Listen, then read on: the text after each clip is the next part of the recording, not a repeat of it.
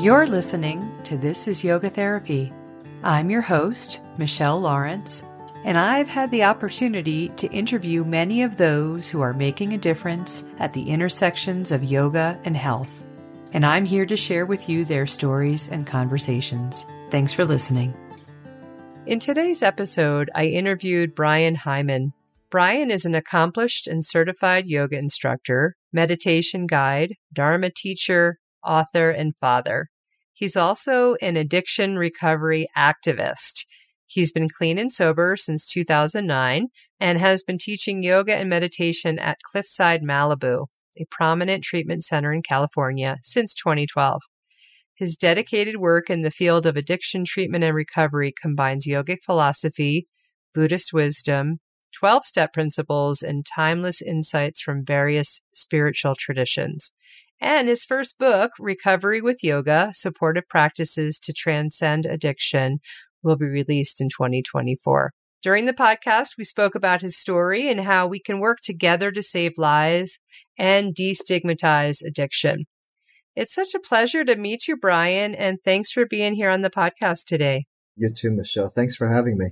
So I'd love for you to share your story a little bit. And I know it probably could be a really long story or maybe not, but Tell us the story that led to your moment of clarity and freedom from addiction. If you can give us a synopsis of that a bit, because I think it's really an important part of who you are today, right?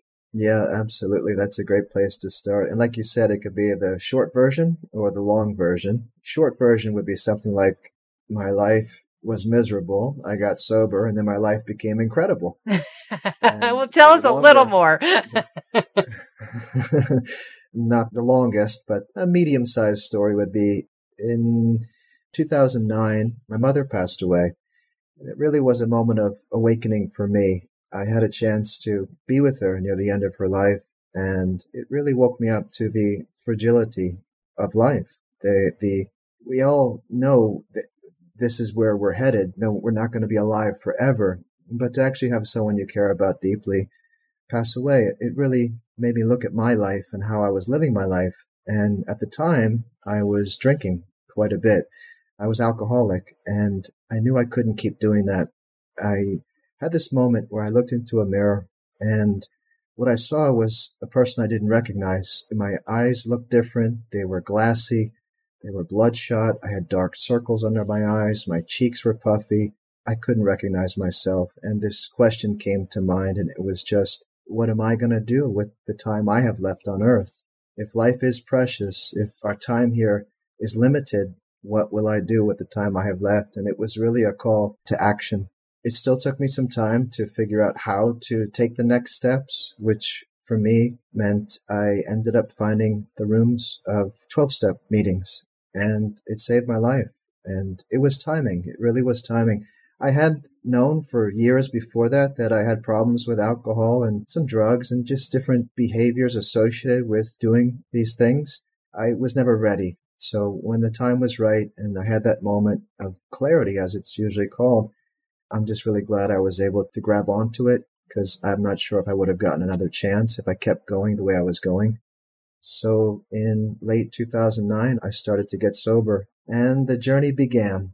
I joke sometimes with friends that getting sober was like strapping a rocket to my back and just taking off because once I started on this path and I'm still on it now for more than 13 years, it never ceases to amaze me just how many incredible things keep happening, how many layers keep getting peeled back, just the unfoldment, the spiritual unfoldment, the growth, the development, the opportunities to continue to learn more about myself and life and others. And I'm so grateful at this point. Just looking back, even talking about this every time, like I mentioned, I can give you a short version, a long version, but it never ceases to amaze me when I even start to try to put words around this that I'm still here. I'm still alive. There are so many people that are active in addictions. They don't get a chance to get to this level of living. They don't get a chance to save their own lives. It's almost cliche to say I'm grateful. I'm thankful. I, am lucky to be alive, but I never take that for granted. Mm. So I heard you say that 12 step was part of that process for you, particularly, I imagine, in the beginning. and maybe still is, right? I'm curious how the yoga piece fit in. Did it fit in at the time? Did it come sometime later? Can you talk to us about how that has been instrumental on your path here? Yes, absolutely. I started getting sober by going to 12 step meetings. I got a sponsor. I worked the steps and took commitments. I learned to be of service. I just started reading all the literature involved with that. And in the 11th step, it's the step known as the spiritual step, and it talks about prayer and meditation. And there's different ways to do this. There's different ways to pray. There's different ways to meditate. I had practiced yoga before I got sober. However, it was just, it was stretching. It was just exercise. It was a class at the gym. Something really neat happened though. When I had about two months sober, I was in a yoga class in West Hollywood and I thought I was in the wrong room. The teacher was just talking about some things, and I thought, what's going on here? I was feeling different. I was hearing things different. The practice felt different. And I realized, wait a second, is this yoga? Because this isn't what I've been doing. If this is yoga, I like this. This is amazing. And I realized pretty quickly that that was always the practice. What I was hearing and what I was feeling, I just wasn't awake to it. I wasn't aware. I was always caught in an active addiction of some kind. But with two months of sobriety, I felt the practice. It was embodied. It was, I was hearing the philosophy that the teacher was sharing and I was feeling my body in a different way. I was seeing the other students around me in a different way. I really felt like it wasn't just a class at the gym anymore. And that's when I realized on my mat, that's where I was connecting to my recovery. My recovery was becoming so much more than just going to a 12 step meeting or working a step with a sponsor or reading literature. It was this living thing. And the philosophy of yoga, the poses, the breath work, the concentration, the meditation, the connection to the divine, all of it, it started to play into not a separate part of my recovery, but a complementary, almost necessary, crucial essential part of what I was doing because it helped me actually live out my recovery in a physical way. It was something that really excited me well beyond going to uh, regular recovery type events or meetings. It was a place where I got a chance to really process things through the movements, through the breath work, through the meditation. I had a chance to really make sense of what was really happening for me in my recovery. Wow. So it sounds like the yoga piece came in for you after you were sober for a couple months, but I imagine it progressed from there. And I know eventually you became a teacher. So maybe talk to us about how that process unfolded for you, how you went from that realization to like, this is yoga and this is like part of my healing process to I want more of this and ultimately became a yoga teacher. Sure in a similar way to when people in recovery go to, let's say, a 12 step meeting every day, or these days, maybe refuge recovery or smart recovery, there's a lot of different groups out there. Most people will go to a meeting once a day, once a week. They have their own routine. For me, going to meetings every day early on in my recovery was very important to connect with other people who were on a similar path and we are all trying to figure out what we're doing with ourselves and in life. And I took that mentality or, or that framework and I thought, well, if going to a 12 step meeting every day is really helpful and yoga is helpful, then I'm going to take a yoga class every day as well. So early on in my recovery, around that two month, three month mark where I really started to feel that yoga was a lot more than just exercise or stretching, I started doing yoga every single day. And at the time I was living in Los Angeles, there was no shortage of amazing teachers to take classes with. So I started to practice every single day. And it wasn't that I was trying to achieve anything. I wasn't looking for the yoga trophy or practitioner of the year award, but I was meeting a lot of amazing teachers and a lot of amazing students. And a teacher around this time, she sort of took me under her wing. She noticed that I was really getting into yoga in her classes and she would teach me some different poses and different things after class. And, and one day she said to me, You're going to be a teacher one day. And I just thought it was the weirdest thing. I didn't, I'm not sure why. It just sounded off. It sounded different, but I took it in. And what happened was when I had about nine months of sobriety, I was talking to an old timer. That's a, a, name that we call people who have a lot of time sober. It's a term of endearment. So you're an old timer now, right? yeah, I'm not sure how many years we need to have to, sober to be an old timer. I guess I'm getting there. Almost uh-huh. uh, 14 years sober. Yeah. So he said to me, he goes, "What do you do?" And I said, "What do you mean?" He goes, for work. And I said, well, I'm not doing anything. I've just been trying to just get sober and just stay sober and just, lots going on, you know? And he said, how much time do you got sober? And I said, nine months. He goes, get a job. And I said, what do you mean? He goes, it's time for you to do something, like start living your life now. And I said, but I don't know what I want to do. He said, what do you like? And it was just this another moment of clarity where I hadn't stopped to ask myself after so many years of drinking and just living a whole different life. I couldn't remember the last time I actually stopped and asked myself, what do I want to do with my life? What do I like? And it really was this moment where he just simply said, what do you like? And I remember what that teacher said. She said, you're going to be a yoga teacher one day. Somehow everything came together. I said, I, I like yoga. He said, do that and I've been doing that ever since. It's been over a dozen years. So it really wasn't my choice to teach yoga. Someone saw something in me that I didn't, wasn't yet able to see within myself. And then another person came along as if I couldn't get the hint the first time. I had a second right. chance where somebody said, do that. And it was just incredible because I, like I said, I, it was never my plan to be a yoga teacher. It was just there. And just like getting sober, I grabbed it while it was there. And I'm really grateful that that opportunity came because that's one of the gifts of recovery is you can do anything you want. You can start your entire life over. Freedom. There's no limits. That's been my experience. So becoming a teacher was sort of a fluke, I guess, if you look at it that way, or it was divinely inspired or somewhere in between. Yeah, that is so sweet to hear. And I, I just stumbled upon the fact that this teacher of yours who mentioned to you, encouraged that first moment in you to become a teacher someday is someone that I actually know. Such a small world moment. So I love like having that little connection piece in my mind too. And I often think that it's the way, like I never expected to be a yoga teacher. I have an MBA, you know, and I had a corporate career before I became a yoga teacher and then started doing the yoga therapy piece. So someone does see something in you often and our stories certainly are very different. And yet it's a common thing that I hear from folks and can relate to myself as well about that path of becoming a yoga teacher. So let's kind of progress the conversation a little bit so that you can share more towards the work that you do today where you're you're specifically bringing yoga and the teachings of yoga and other traditions to folks who are struggling with addiction or are in recovery. How did that piece come alive for you? How were you brought to that really specific work? Was it just a natural progression? Almost like the rest of my story so far, the things we already talked about, it was the next right thing. I'm really glad that I didn't try to do any of this stuff myself because I think I probably would have messed it up. I'm really grateful that a lot of this stuff just started to happen as it happened. Now, don't get me wrong. I took a lot of action. I did what needed to be done. I was making phone calls or sending an email.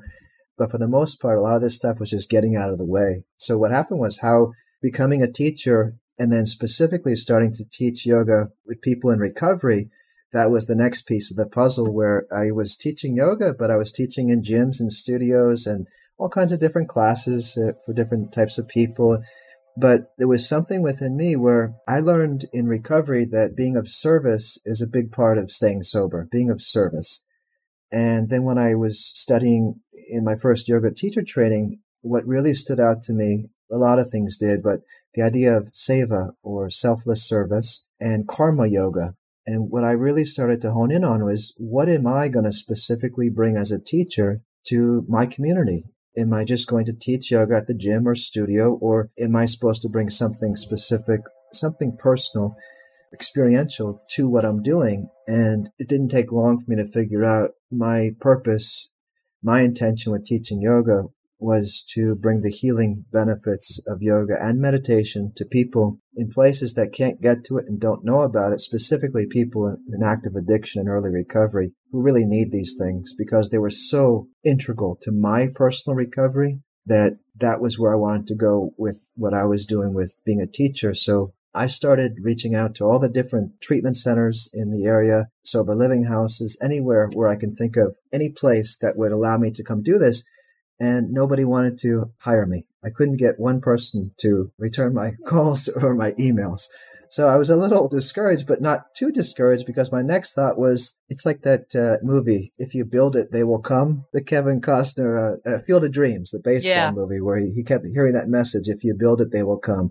So that was kind of like what the idea I had was, you know what, if I can't get a job, I'll create my own job. And so I found a church in the community where I was living in Hollywood area and I knew they were friendly to 12 step groups. There were a lot of meetings there around the week. And I asked the pastor one day, I said, Can I do a 12 step yoga class here? He said, What's that? I said, I don't know, but we're going to figure it out. And he said, Sure. He said, You can have Tuesday night. There's a spot open and the rent is 25 a week. I said, That's fine. Let's do it. And so I just started to tell people in recovery in my community, there's going to be a free class. It's going to be for people in recovery. I'm going to teach yoga and we're going to get together and that's how it started. And I taught that class for about three years every week. And in that time frame, I really started to figure out what worked.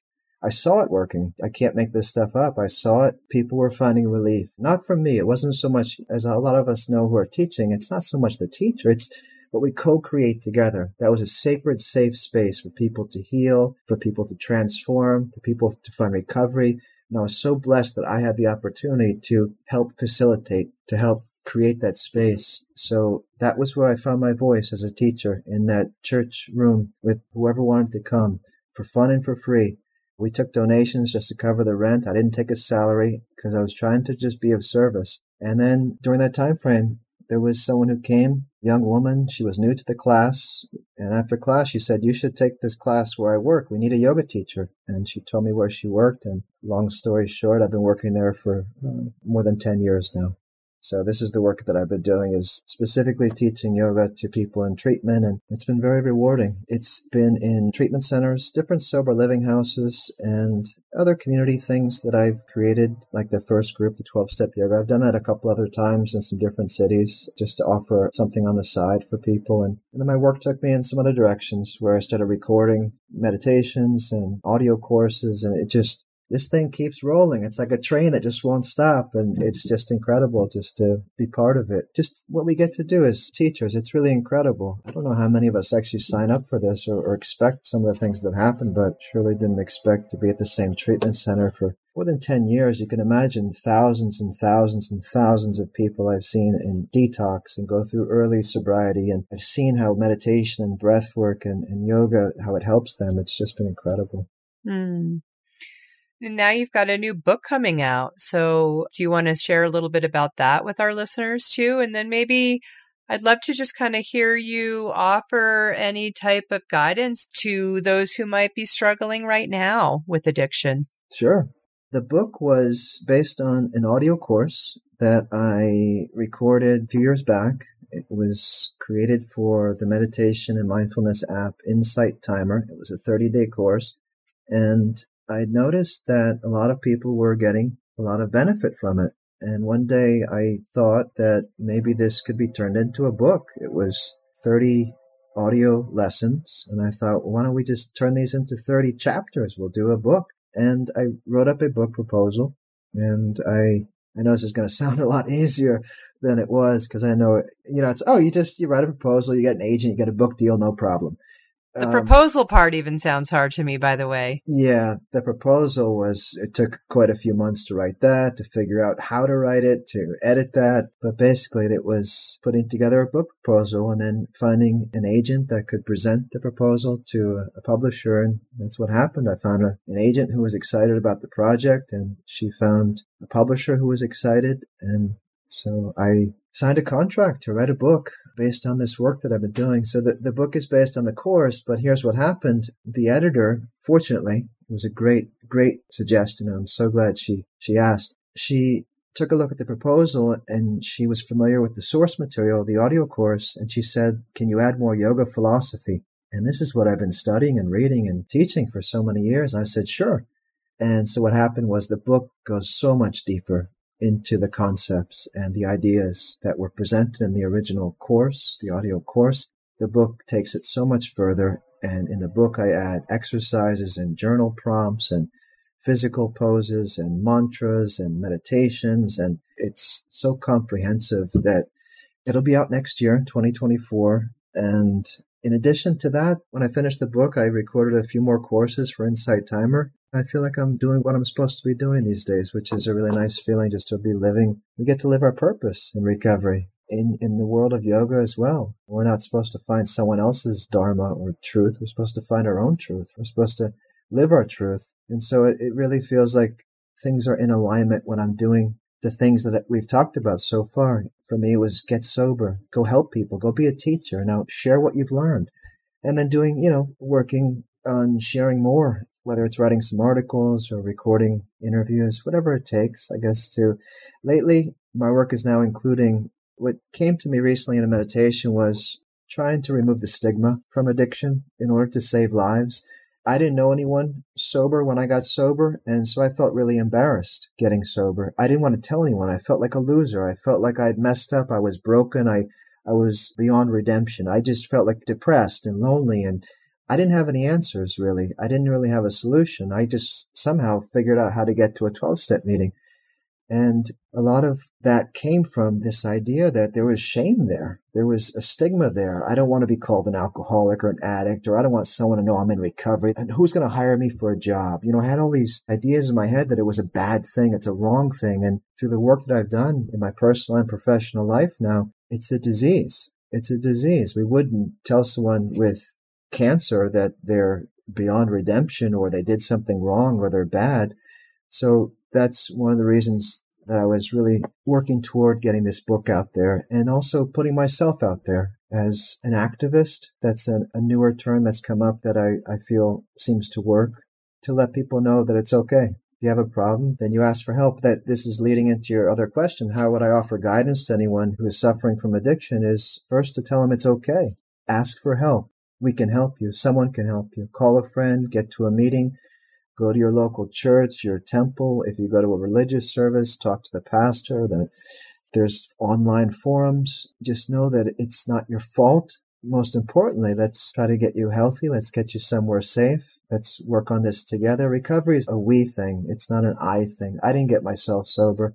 I didn't become a yoga teacher by myself, and I would never want anyone to think that they're on their own trying to figure this stuff out. So that's the guidance I would offer or suggest to anyone is is just reach out, ask someone, go online, get on social media. Anyone who's sober, who's worked through their own recovery, I'm sure would be more than happy to spend a few minutes to talk with you, to message with you, to help you. This is the whole idea of getting sober is to turn around and help the next person.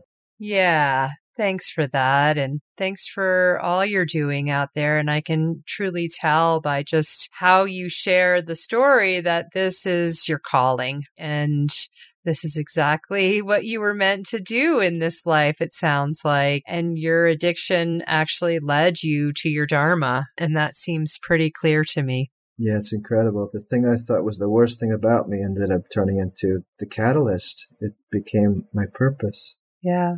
So I'd love to ask the final question that I always ask on the podcast, and that has to do with your own personal practice. So we put such an emphasis on that in the training program that we run and really think that it's the piece that comes first. Like having your own practice is going to set you up to be a better teacher, to be a yoga therapist, and I imagine that based on the work that you do, this is an important part of your life as well. So I'd love to hear about your personal yoga practice and what that looks like on a daily basis, if it's multifaceted.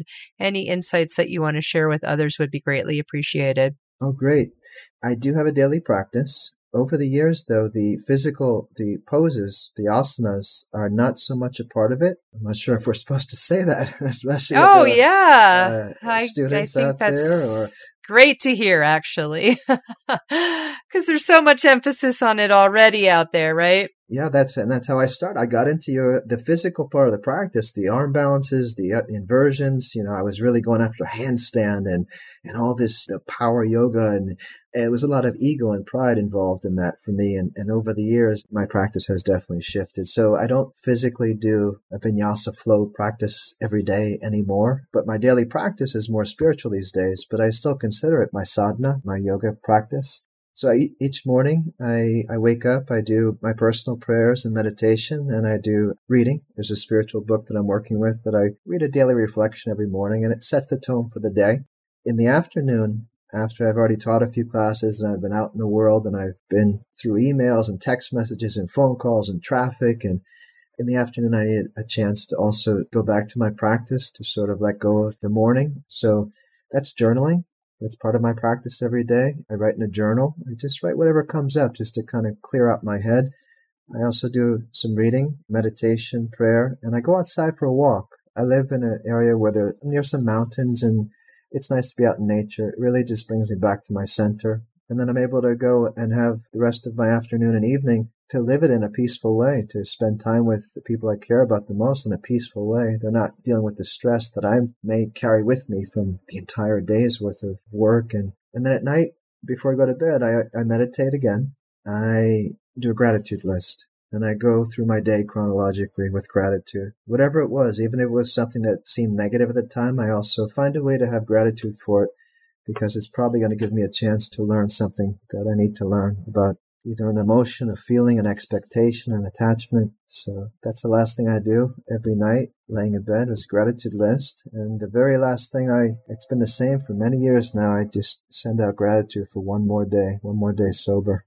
That's so lovely. Thank you so much, Brian. I'm delighted that we had a chance to meet here today in conversation and I'm excited for your forthcoming book and sharing that out to folks who might be interested, might benefit from your teachings and guidance there. Thanks so much. Thanks, Michelle. If you'd like to learn more about who we are and what we do, visit us at innerpeaceyogatherapy.com.